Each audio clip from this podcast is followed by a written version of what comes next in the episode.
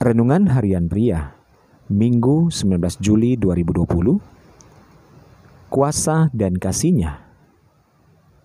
Mazmur 62 ayat 12 dan 13 Satu kali Allah berfirman Dua hal yang aku dengar.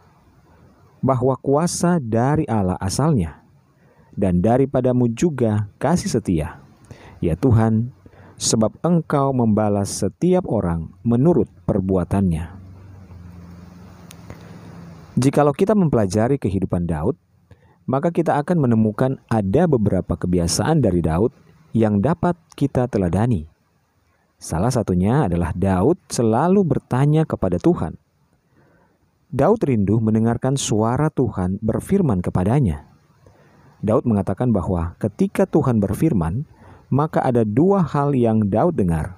Pertama, kuasa dari Allah asalnya, dan kedua, kasih setia juga yang datang daripada Tuhan.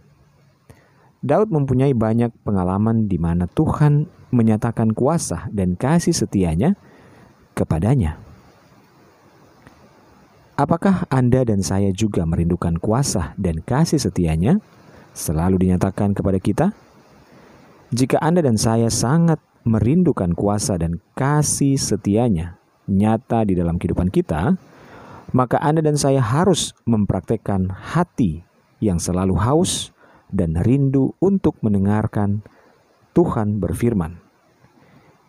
Kita dapat mendengarkan Tuhan berfirman dengan beberapa cara.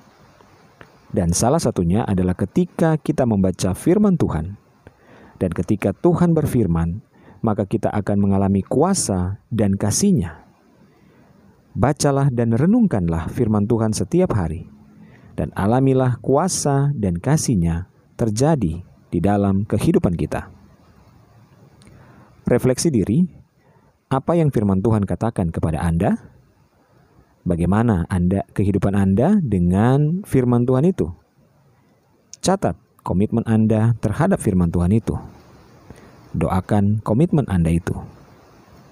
Pengakuan imanku dengan pertolongan Roh Kudus ketika saya membaca firman Tuhan, saya mengalami kasih dan kuasanya. Haleluya!